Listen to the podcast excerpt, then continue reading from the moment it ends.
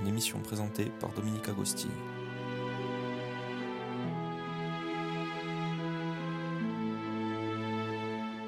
Amigas et amis GDRCF Gourtsiga, bonjour. Aujourd'hui, dans notre émission Pedra Anima, je voudrais vous parler du sud du sud. L'autre fois, nous étions à Ajaccio, puis nous sommes remontés sur Bastia, et là, nous redescendons vers Bonifacio, et nous allons parler de la citadelle, qui est un monument historique. Donc, la citadelle de Bonifacio est un ouvrage militaire bâti progressivement à partir du XIIe siècle pour permettre la protection de cette belle ville qui est une place importante dans la République de Gênes et de Pise et même des Espagnols.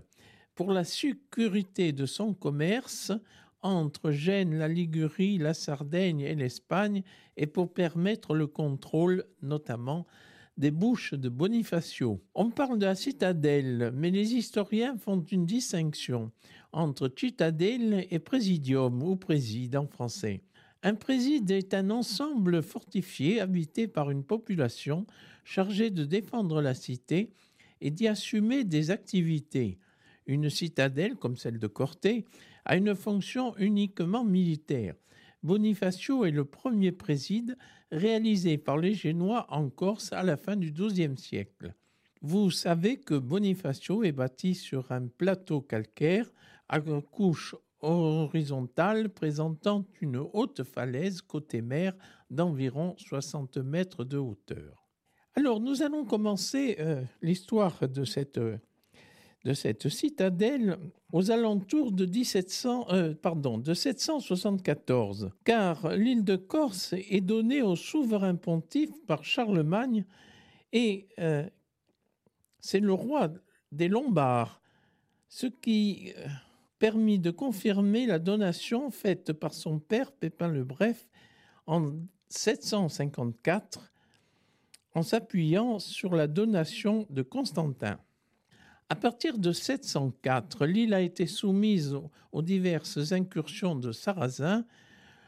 Le, comte Luc Bonifacio, qui est mort en 838, participait à une expédition contre les Sarrasins installés en Corse à la demande de Lothaire Ier, roi d'Italie.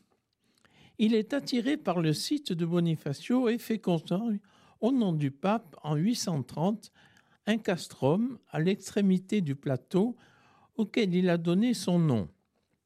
Progressivement, des marchands utilisant le port de l'anse de Cartola se sont installés à proximité. Puis, en 1700, 1077, le, pape Grégoire VII cherche à réactiver les droits de l'Église sur la Corse et il y envoie l'évêque de Pise, Landolfo, qui convoqué à une assemblée générale qui accepte de faire soumission au Saint-Siège.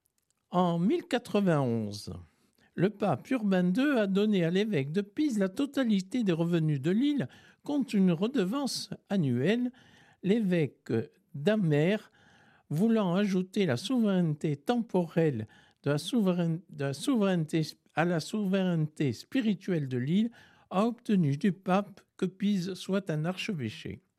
Le contrôle de la Corse a été un enjeu entre différentes républiques, celle de Pise, celle de Gênes et le royaume d'Aragon dont je vous ai parlé plus haut. Les premiers établissements de Pise et de Gênes ont d'abord été des comptoirs urbains sur le littoral ouverts sur la mer et peu actifs. Les premières fortifications de Bonifacio ont été construites par les Pisans. En 1187, les Génois commandés par Falcon Castel se sont emparés de Bonifacio et en 1195, les Pisans, reprennent la ville. Bref, entre Gênes et Pise, ça a été un va-et-vient.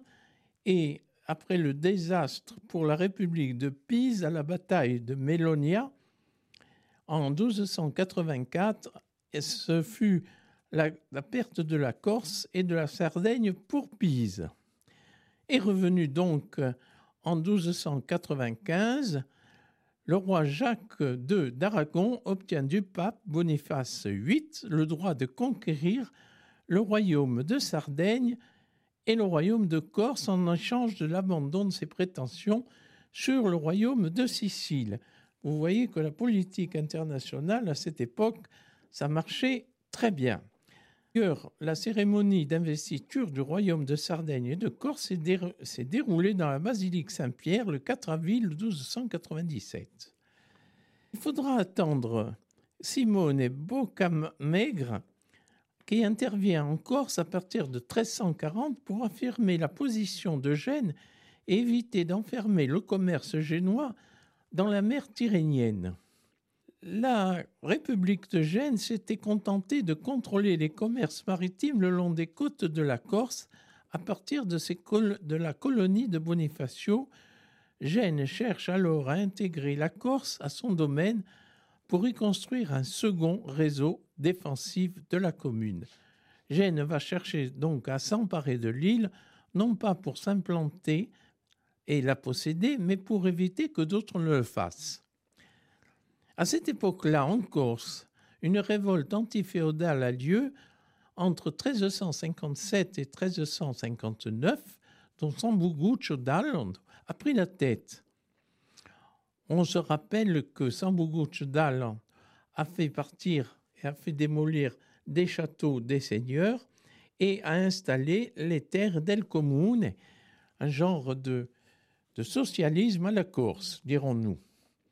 Mais tout ça, c'est bien beau, mais euh, les républiques de Gênes et de, Pise reveulent, prendre la République et la Corse. En 1420, Alphonse V, roi d'Aragon et de Sicile, est déjà maître d'une partie de la Corse. Il entreprend le siège de Bonifacio. Devant le refus des bonifaciens de se rendre, il met le siège devant Calmi qu'il réussit de reprendre. Il revient alors faire le siège de Bonifacio avec des alliés corses. Il entreprend le fameux escalier du roi d'Aragon pour empêcher le ravitaillement de la ville. En décembre, la République de Gênes est venue en aide et, en brisant le siège, en mer et a alimenté la ville. Le roi Alphonse V a quitté le siège en 1421, appelé par Naples par la reine Jeanne. Il se poursuit euh, les années et en 1453, à la demande des Corses qui lui sont fidèles, la République de Gênes a cédé l'île de Corse à l'Office Saint-Georges, le fameux office qui domina la Corse. L'Office Saint-Georges voulait défendre la Corse contre les prétentions d'Alphonse V, roi d'Aragon, qui revenait à la charge. Il a, cet office a exercé un premier gouvernement de 1453 à 1463, donc dix ans. Il, à ce moment-là, continue à se développer. Et c'est l'office Saint-Georges qui a construit progressivement une grande façade de fortification fermant l'accès à la péninsule de Bonifacio dans laquelle est placé le Bastarello, l'Orecchione et la nouvelle porte flanquée d'une tour dite de Maestro Abra. La porte est bastionnée vers 1550 sur les conseils de l'ingénieur Giovanni Marie Oliati et c'est en 1460 que Jean d'Aragon ne fait plus mention de la Corse parmi ses possessions. N'oubliez pas que de 1528 à 1529, la ville est touchée par une terrible épidémie de peste qui, qui fit perdre la population de près de 700 habitants.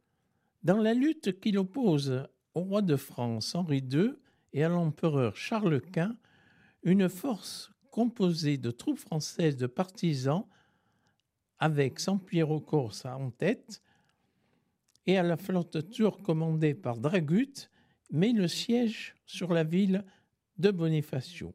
Se déroule donc une grande bataille et les fortifications défendent bien la garnison qui, malgré tout, se rend après 18 jours de bombardement turc. Contrairement aux engagements pris par la garnison, la garnison est massacrée par les Turcs.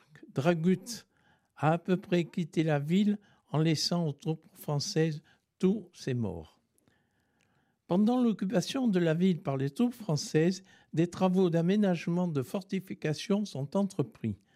La République de Gênes reprend l'administration de la Corse à l'Office Saint-Georges en 1562. Vous voyez que les va-et-vient entre Gênes, Pise, les Turcs, les Aragonais, il y a de quoi faire à Bonifacio.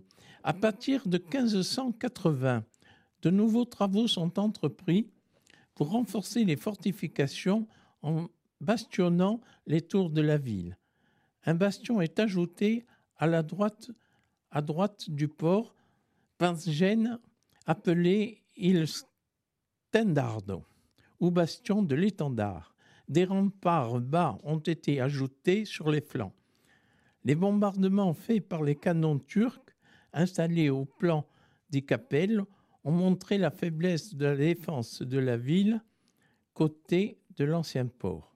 Une modernisation de la défense, appelée Lavor Nuovo, va durer une bonne partie du XIIe siècle.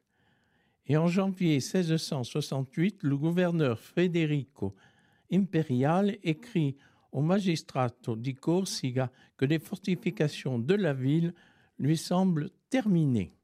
Des casernes et des magasins sont construits à la fin du XVIIe siècle et au cours du XVIIIe siècle, on renforce le rôle militaire de la ville.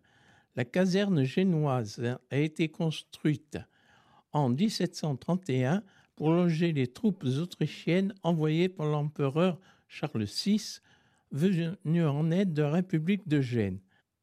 Nous passons en 1815 à l'annonce du retour de Napoléon. Les, les bonifaciens bonapartistes obligèrent les autorités militaires à accepter la présence d'un drapeau tricolore sur le clocher de l'église Sainte-Marie majeure. Cet épisode a amené les militaires à se méfier de la population. Elle, ils ont, fait défier un mur de 250 mètres de long et de 4 mètres de haut, approuvé en 1840 et construit en 1848, séparant la partie militaire de la partie civile de Bonifacio. Ce mur a été en grande partie détruit le 2 juillet 1984. La batterie, batterie numéro 6 a été construite dans la citadelle entre 1888 et 1895 modernisé en 1902, prévu pour installer cinq positions de canon de 194 mm. Et un nouvel affût et modèle, modèle 1875 a été placé. Cette batterie, située à la pointe du, Tinon, du Timon, a été modifiée en 1932 puis en 1936 dans le cadre de l'organisation défensive de la Corse, prévue avec la construction de la ligne Maginot. Ainsi si compie notre bruminade in.